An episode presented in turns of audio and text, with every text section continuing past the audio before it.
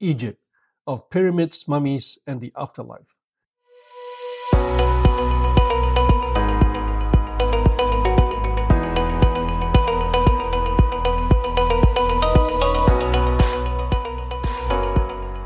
Welcome to the Thinking Things Through podcast. I'm your host, Ron Chung. I will discuss my recent trip to the land of pyramids and mummies where I explored ancient Egypt's beliefs about the afterlife, what happens after we die. In a second podcast on Egypt, I will talk about how Egyptian religions influenced the thoughts of five men in the Bible. I wanted to know how Egypt's legends and stories shaped their beliefs about God as well as the latest archaeological, historical, and scientific discoveries that relate to biblical events. So I hired a private guide who was both an Egyptologist and an archaeologist to visit five locations. The Giza Governorate to see the pyramids of Saqqara, Dashur, and Giza. To Luxor to see the Egyptian temples. To Edfu and Kom Ombo to visit the Greco-Roman temples to Abu Simbel to see Ramesses II's temples, and then to Cairo to see the mummies, learn about the Egyptian beliefs in the afterlife, as well as the Coptic Christianity's Holy Family tradition. My first stop was at the Giza Governorate. Uh, we drove to Saqqara to see King Djoser's step pyramid built during the Third Dynasty. Next, I went inside the pyramid of Pharaoh Unas, who had inscriptions cut into the walls inside the pyramid, now known as the pyramid text, designed to guide the dead to the afterlife. Then on to Dashur to see the bent pyramid built by King Snefru during the fourth dynasty. I also went 200 feet inside the Red Pyramid by a three foot high passage. It was like climbing down and up a 20 story building, hunched up the entire time. King Snefru was buried here. Finally, on to Giza to see the pyramids of Khufu, Khafre, and Menkaure, as well as the Sphinx, all from the fourth dynasty. Egyptian pyramids are resurrection machines built by ancient kings to house their mummified bodies so that on Judgment Day they may be born again to the afterlife. While pyramids house the dead bodies of kings, the nearby temples house the spirits of their gods. Now, if these four terms Judgment Day, resurrection, born again, and afterlife seem familiar to Bible readers, it's because Christianity drew from Judaism, which drew from ancient Egyptian religious teachings. Now, for me, being right there, staring at these ancient buildings that Abraham, Joseph, Moses, Jeremiah, and Jesus himself would have seen was quite breathtaking. These pyramids are among the oldest artifacts that connect history to the Bible. In Egypt, Reading parts of the Bible became more like reading history. Now, my next stop was Luxor, a one hour flight from Cairo, to visit four locations Luxor and Karnak on the east of the Nile, and the Valley of the Kings and Hatshepsut's temple on the west of the Nile. Thus, the Nile River divides the gods on the right bank and the kings on the left bank. At Luxor and Karnak, generations of Egyptian kings built ever bigger temples obelisks, and storehouses of religious treasures to a variety of gods to ensure the economic well being of the kingdom. By the time of the New Kingdom, after 1,000 years of burying kings in pyramids and having their bodies and treasures stolen, the royal bodies were buried 400 miles south of Giza under mountains that looked like natural pyramids rather than building pyramids that looked like artificial mountains. This place came to be known as the Valley of the Kings. Now, at this valley, 63 royal tombs have been uncovered so far. I visited tombs of the kings Ramesses I, Ramesses III, and Ramesses IV. I also visited one of my favorite monuments, the mortuary temple of Queen Hatshepsut, a stunning display of the most powerful female pharaoh ever. Hatshepsut was the daughter of Thutmose I and was married off to her half brother Thutmose II. When he died, the throne was supposed to be passed on to his young son by another wife, but Hatshepsut usurped the throne from her stepson. Thutmose means to be born of God Thoth and refers to the god Thoth born again as Egypt's king. Thoth was both scribe to the gods and to the underworld. Now, later, the Hebrew word Moses meant to be drawn out of the water but was associated with the name Tutmosis, or to be born again. Now, by the time of Jesus, the gospel writers introduced the concept of being born again. So here you see born again first used by the Egyptians for the name of uh, the kings, and then later by the Hebrews for the name of their leader, and finally the concept of born again was introduced in the gospel. At Luxor, I learned that the terms judgment day, resurrection, born again, and the afterlife had much older pre Christian origins. It was gratifying to learn that God was actively engaging human minds long before modern religions and their doctrines were invented. From Luxor, I embarked on a four day sail upriver on a Nile motor cruiser. My destinations were Edfu and Kom Ombo. The temples of Edfu are among the most well preserved in Egypt. Many of these Ptolemaic or Greco Roman temples were repaired and rebuilt by Greek and Roman rulers of Egypt over earlier Egyptian temples. Here we find that Alexander the Great's conquest of Egypt led to the Europeanization of Africa's greatest monuments. At Kom Ombo, the main temple was dedicated to two divine trinities, Sobek Hathor and their child Khonsu, as well as Haroeris, Tasanet Nofret and their child Paneptawi. At the back of the temple are figures of a lion, a falcon, a bull, and a serpent representing the four winds. Now, in the Old Testament, the author of Ezekiel chapter 1, verse 10, describes four creatures as each of the four had the face of a human being and a lion on the right side, and the face of an ox and an eagle on the left side. In the New Testament, the author of the book of Revelation, chapter 4, verse 7, describes them as the first living creature was like a lion, the second was like an ox, the third had the face of a man, the fourth was like a flying eagle.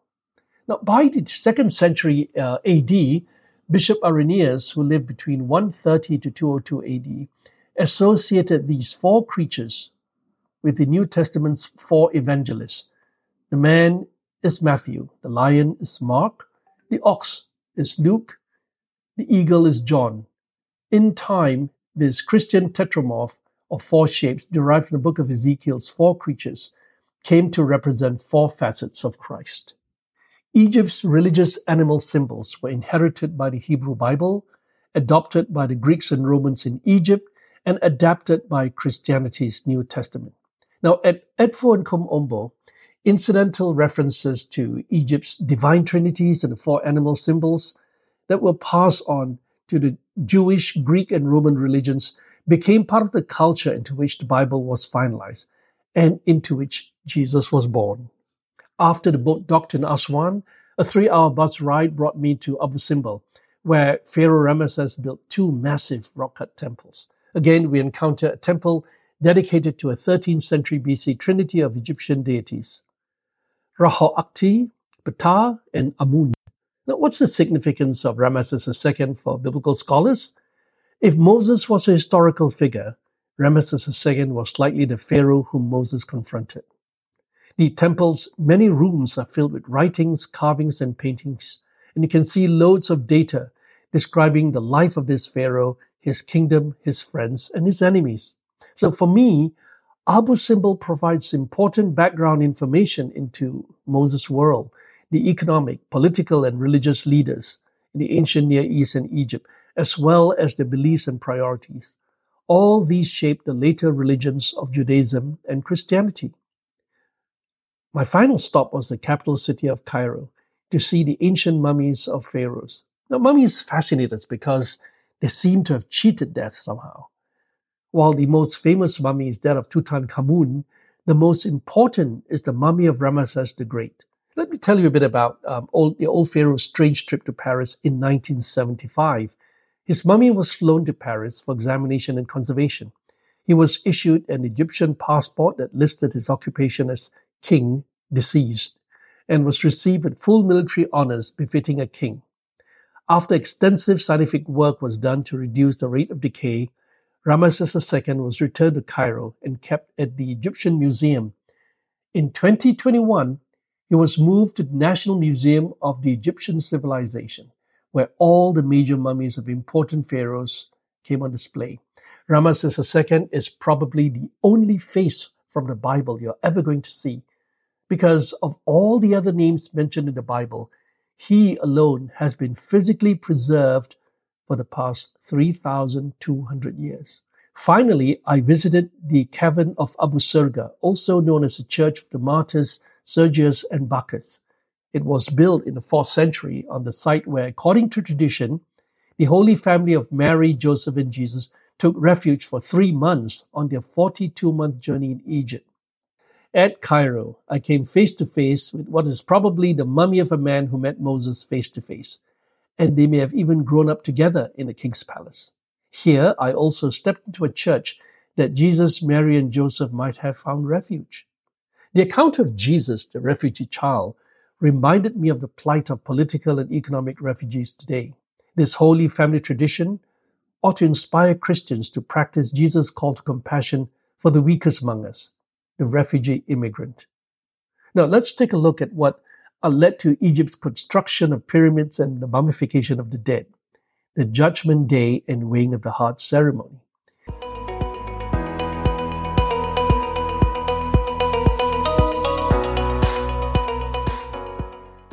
The ancient Egyptians believed that death was only the end of life on earth. The person will be judged, and his spirit can reach the idea of heaven. Of all the organs in a body, the heart is the most important. It is the seat of memory, thought, and emotion. It recorded all the deeds of a person's life, the good and bad, and the heart was needed for Judgment Day in the afterlife. The Egyptians imagined a weighing of the heart ceremony at Judgment Day to determine the destiny of the dead person. During the ceremony, the heart of the deceased is weighed against the feather of Maat, the goddess of truth and justice. If the deceased had lived a life of truth and integrity, the heart is light as a feather, securing access to the field of reeds, which is Aru, the Egyptian afterlife, an idealized vision of one's life on earth in heaven. If the heart is heavy with wrongdoing, it would immediately be devoured by Ammit, the monster, and the hope of an afterlife is lost forever. Now, written spells line the walls of the sarcophagus, meant to instruct the heart to provide a story that would ensure a successful rise to the field of reeds. The weighing of the heart ceremony closely matches the Christian vision of the afterlife, with a judgment day, everlasting life in heaven, and eternal death in hell, this connection between Egyptian and Christian beliefs had led many biblical scholars to study the religions of ancient Egypt, for which written evidence predate Christianity's New Testament by at least 1500 years. It is very likely that the Egyptian belief about the afterlife became the source of Judaic and Christian inheritance of ideas, adopted and adapted for later purposes in a neighboring land, Israel, which became Palestine by the time of Jesus. Now, in summary, the pyramids, as the means of the resurrection of pharaohs to the afterlife, show a spiritual practice almost 3,000 years before Christian beliefs regarding the resurrection were established. This is strong evidence of the inter-religious continuity between Christianity and religions that predated it. Number two, the temples of Kom Ombo and Abu Simbel, dedicated to Egypt's divine trinities, show that the idea of God in three is a very old one. This remarkable find assures us that the Christian doctrine of the Trinity was not invented in the first century, but had much older history in the ancient Near East. Third, the biblical references to the mummification of Jacob and Joseph ring true to the Egyptian practice of embalming the dead. This is internal textual evidence of the Bible's scientific historicity regarding two major figures of the Old Testament. It shows that parts of the Bible are historically reliable and corroborated by extra biblical sources. Number four, the Judgment Day's weighing of the heart ceremony identifies a practice at least 1500 years before Christian beliefs about Judgment Day. This shows that New Testament writings about Judgment Day is in line with Israel's neighboring countries' religious beliefs. These archaeological discoveries of pyramids, mummies, and weighing of the heart ceremony, all achieved by field exploration and scientific analysis, shows the importance of boots on the ground research. Ancient Egypt's beliefs in being born again into the afterlife after Judgment Day. Why was this trip to Egypt so important to me, a Christian theologian of science? Visiting Egypt showed me that the human quest for God draws from a variety of sources based on local geographies, histories, and vocabularies. Egypt's pyramids, temples, and mummies that describe the divine trinities and stories about Judgment Day and the weighing of the heart ceremony are local variations of the same human quest in different civilizations. This does not mean that all religions are the same or that they all lead to God. That would be too simplistic a conclusion. Had I not visited Egypt, it is unlikely that I will think of people from Abraham to Jesus in the context of Egyptian religions. Field research like this makes all the difference to gain a fuller account of the Christian faith. It helped me to think about the inherited beliefs I adopted and adapted throughout my life. Now, in the autumn years of my life, which is also the most interesting time, I'm less concerned about what others think of me. With nothing to prove and few people to impress, I can continue my quest for God and truth without fear or favor. Now, what if Christian beliefs have a far longer history than the Bible? Now, it would make a lot of sense.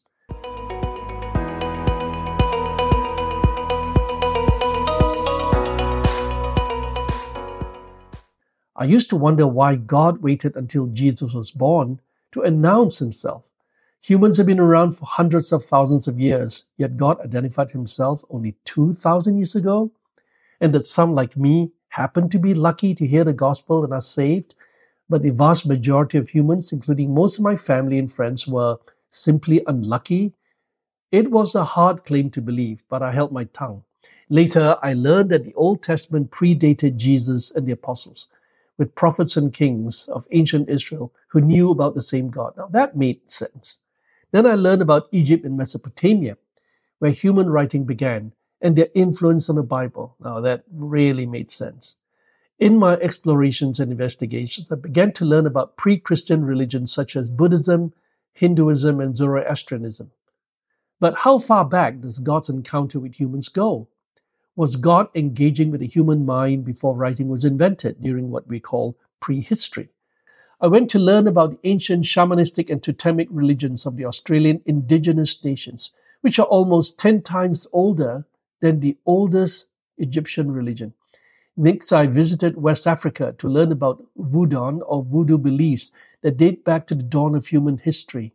My research in human origins led me to deepen my understanding of humanity's most enduring legacy, belief in God. The discipline of paleoanthropology currently dates our oldest known ancestors, what are called anatomically modern humans, or AMH, to about 300,000 years ago. In archaic humans, to about 7 million years ago in Africa. My own interest as a theologian of science is when did what I call the spiritually modern humans arise? From the beginning of humanity, spirituality has been at the forefront, and every ancient civilization was consumed with a quest for God. Egypt is one of seven civilizations which influenced the writing of the Bible and the origin of the church.